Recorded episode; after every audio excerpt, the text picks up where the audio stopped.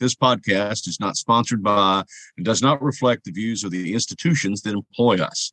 It is solely our thoughts and ideas based upon our professional training and study of the past. Welcome to Talking Texas History, the podcast that explores Texas history before and beyond the Alamo. Not only will we talk Texas history, we'll visit with folks who teach it, write it, support it, and with some who've made it. And of course, all of us who live it and love it. I'm Scott Sosebee. And I'm Gene Preuss, and this is Talking Texas History. Okay, welcome back to another edition of Talking Texas History. I'm Gene Preuss along with Scott Sosebee. Now, last time we were here, uh, we started talking about our list of the best books on mostly 20th century Texas history topics. So we only got about three quarters of the way through, but we still have a lot of time left and a lot of discussion left. You got to understand that academic historians in our training in graduate school, we spend years sitting around talking about books. So maybe that's why we can do it so well. So let's get back to our discussion on mostly 20th century Texas history books.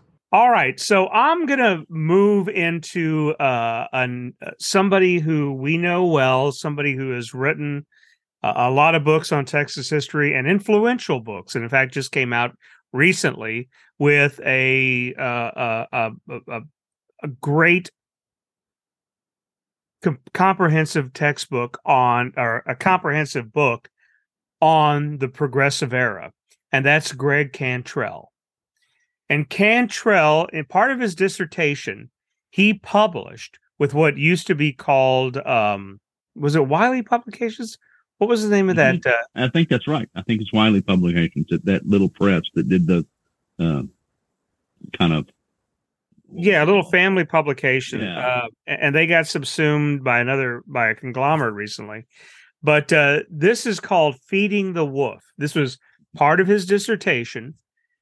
It's the story of John Rayner and politics and the politics of race. So, "Feeding the Wolf," John B. Rayner and the politics of race, 1850 to 1918. Uh, that book, you know, it was, it was a guy's dissertation. And I read that book. I laughed. I cried. it was well written. You know, it it it was a um it's also one of the most depressing books I've ever read simply because of what happens to this guy. It's you know the promise of reconstruction held out to African Americans that they could participate. You're a citizen now, you get to participate and Rayner was one of those people. Although he was, he had a, a, a plantation owning father who was also active in politics, um, and born to a slave mother or a former enslaved mother. Uh, and you know he gets involved in politics. He's in Texas. Uh, he's up there uh, a little bit further north between Houston and Nacogdoches, and um, he gets involved in politics and becomes very active in the populist movement, which for a moment uh, did seem like it was going to bridge that gap between race. And ultimately, uh, people's prejudices and racial animosities, and I think probably um pains over the loss of the Civil War, the lost cause, uh, gave way, and that coalition fell apart. And Rayner uh, and his family ended up moving to Chicago. Um, and I'm about to carry the story a little bit further. Uh, but Feeding the Wolf is a great book on late 19th century Texas politics, post Civil War, the Reconstruction period, the populist and early progressive period. And I don't know uh, if people know this. I brought this up to Gregg, and and uh, he said that he had mentioned something in his uh, in the longer dissertation about this. But John B. Rayner, you know, his story ends in Texas, but he and his sons they move to Chicago, and they get involved uh, doing what they had actually done in Texas as a living, and that was uh, undertaking. And in Chicago, the Rayners Funeral Home would become known in the 1950s because in 1954, a young uh, African American man from Chicago went down to Mississippi and whistled at a white woman, as the story goes, and was brutally lynched and murdered. And his name was Emmett Till. And the Rayners were the funeral home that uh, took care of the body, and that uh, his mother, Mamie Till, uh, asked to make an open casket uh, so that all the world could see. And now that is in the movies, uh, and uh, people are learning, relearning about that. So it's a story that um, that that has a strong Texas connection, uh, and I, I think that it's uh, a great read and relevant today. I agree, and uh, that it, it's such a well written book. Gregg's Gregg's a great writer. Uh, he's one of those, you know, there's certain people that we read and we go, "Wish I could write like that." Gregg's one of those, and Absolutely. all of the books he's put out, he does these things. I will, of course, mention when we get around, to, we will do our 19th century uh, podcast on 19th century books at some time, and I have Gregg's newest book that's uh, includes some of his Rayner research, his book on the mm-hmm. larger populist movement, the People's Revolt, uh, on on that list. But yeah, this good, you know, Rayner was great. You know, Calvert, he grew up in Calvert, where that was such a God was such a terribly racist place. And you're right, this is the promise of populism and then later even progressivism was one of those times when African Americans were, oh, this is finally the worm's finally going to turn. We're finally going to get, uh, you know, what you know what we've been striving for. And then, like you know, Lucy pulling the football out under Charlie Brown once again. Uh, yeah, that's right. Apart and never that's good analogy. Yeah, you know, I, I, the title of another book that might be on our list of 19th century on Reconstruction, one of my favorite books in Reconstruction, James Smallwood's title of his book on that time of hope, time of despair, that just encapsulates it perfectly mm-hmm. of what it was like for African Americans. So, you know. Well, Gene, for my fourth book, I'm going to go to one that uh, figured prominently when I was writing my master's thesis, and still, uh, it's another work written in 1979, uh, but it stands up and it still it continues to explain the evolution of Texas politics.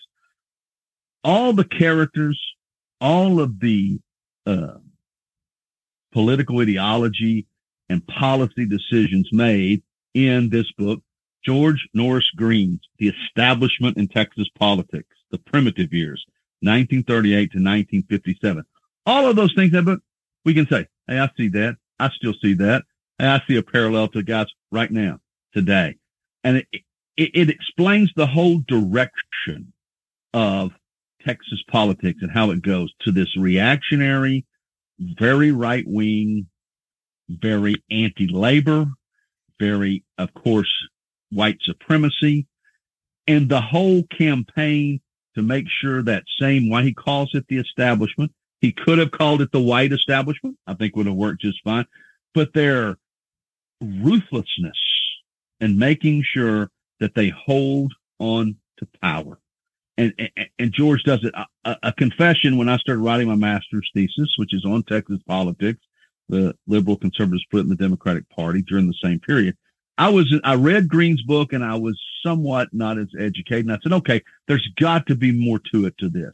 And maybe he's being far, maybe too far left in making his, uh, uh, suppositions on this. I'm going to go out and I'm going to revise George Green's work. And that's what I'm going to do. So I begin to research. I'm beginning to do it. And you know what I found out? Can't. George Green was exactly right. He hit yeah. a nail on the head. I mean, you can't revise that because he's entirely accurate. There is no revision there. All you can do is add on it. Uh, and uh, mine was a much lesser work. It didn't add on anything, but it's a master's thesis. What are you going to do? This is a great book. I think this, if you want to understand how Texas politics got to where it is, even in the 21st century, read George Green's The Establishment in Texas Politics. You know, that's a, that's an excellent point you bring out. And, and uh, because I had that same thought, uh, when I was working in my, on my dissertation is that, uh, I, I maybe it was uh, our mentor, Don Walker, who said somebody needs to revise He did. That's why I set up That book. Yeah. and um but when you when you get to read it and and uh you know uh, George Green uh bless his heart is he was spot on and and every time I look at that and have people read it it's hard to disagree. I remember uh re- reading um oh who was the uh, who was the the dean of southern history uh C Van Woodward I Uh-huh. remember reading C. Van Woodward's uh, bio- biographical series of essays, and he said that was one of the things about his own work was that he always wanted to see, and, and I think all historians do this, is want to see somebody challenge the work, not in a mean way, but certainly take it, expand upon it, and broaden it, and, and maybe make corrections, but to be that interested that they and to be that relevant that they they keep your work in mind. I don't see much room to expand or to change on what Green did. And that is kind of uh, amazing when you think about it, that his work has that staying power. It really does. I mean, it, what it does, it makes it a seminal work, doesn't it? And when we call Yeah. it this is the seminal work, it's because how many we say Steve? You mentioned C. Van Woodward. Can you improve on the mind of the South? Really? I mean, when Woodward wrote that, what the 30s? Yeah, still stands up. It still stands up. George's book still stands up and still explains it. And as we go back to what he said, also about later, George is a nice guy too, so he deserves mention for that as well. All right, Scott, my final book uh, is not really a history book, but it was written by an academic. And that, and this is a book that's always out of print. It's William A. Owens, This Stubborn Soil. And this William A. Owens grew up in far northern northeastern Texas, up around in Lamar County, a little t- little community he calls Pinhook. Uh, that's what it was named. And I, I say a little. uh, That's what it was called. There were a lot of communities called Pinhook in Texas. These little small unincorporated towns. But this was in in far northeastern Texas. Went to uh, what's now A and M Commerce. Went to Paris Junior College. Uh, ends up graduating from Southern Methodist University uh, in 1932. So he's really riding on the early first part of the the 20th century uh, when deep east texas was deep east texas and uh, that book it's a it's an autobiography and man i laughed i cried i mean i i empathized and i knew people like that uh, it reminded me of, of talking to my dad and some of the stories about growing up in rural central Texas. It is a fantastic read.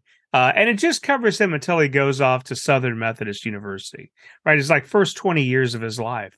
But it is a fantastic story. And I'll tell you, Don Walker is the one who set me, he says, You need to really read this book. And I eventually found a copy and got around to reading it.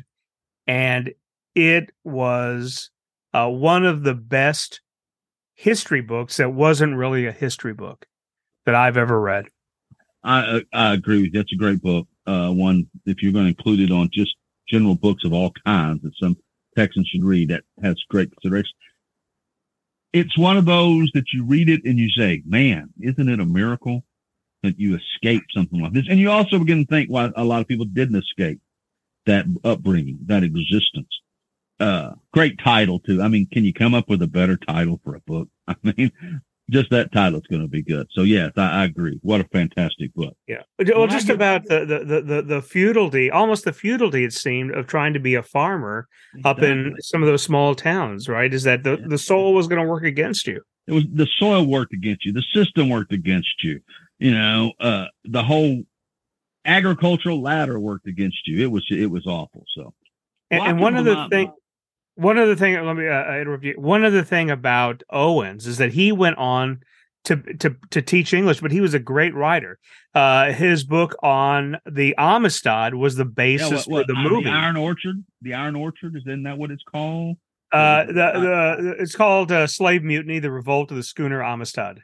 Okay, but he and that was the basis for the movie that Yeah, came out. Something else called Iron Orchard too. That was that was fantastic. Was kind of on the same lines. It's, Well, and, and he also is the one who kind of put uh, Bedichek, Dobie, and Webb together. You know, there's a Yeah. monument in Austin to them.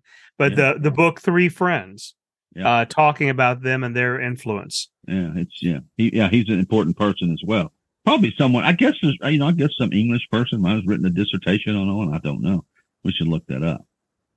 Well, I get to my fifth book, and I know you're expecting me to come up with my fifth one of this to say it's to get a better school system. That that should be the one. I, just like I know you were tempted to put Lone Star Suburbs as your book here, right uh, on this. But Gene, I'm not going to do it. I, I, it's a great book, but I'm you know I, I'm sorry. We're, we're limited to five. If we had six, maybe I'd have to put it on there, you know. But we're just doing five. I'm going to go one that a lot of people have heard about. It's a popular trade book. It's not by a historian. Uh, got a lot of notoriety when it came out. Bestseller, sold over a million copies. Movie came from it. Television series came from it.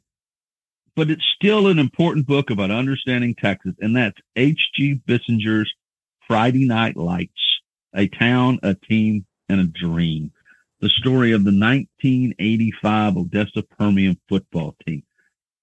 Bissinger came and stayed for a whole year in Odessa, Texas. He uh, went around with the players, with the players' family, with the coaches.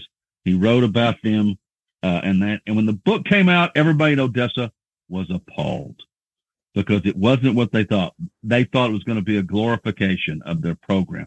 It's not.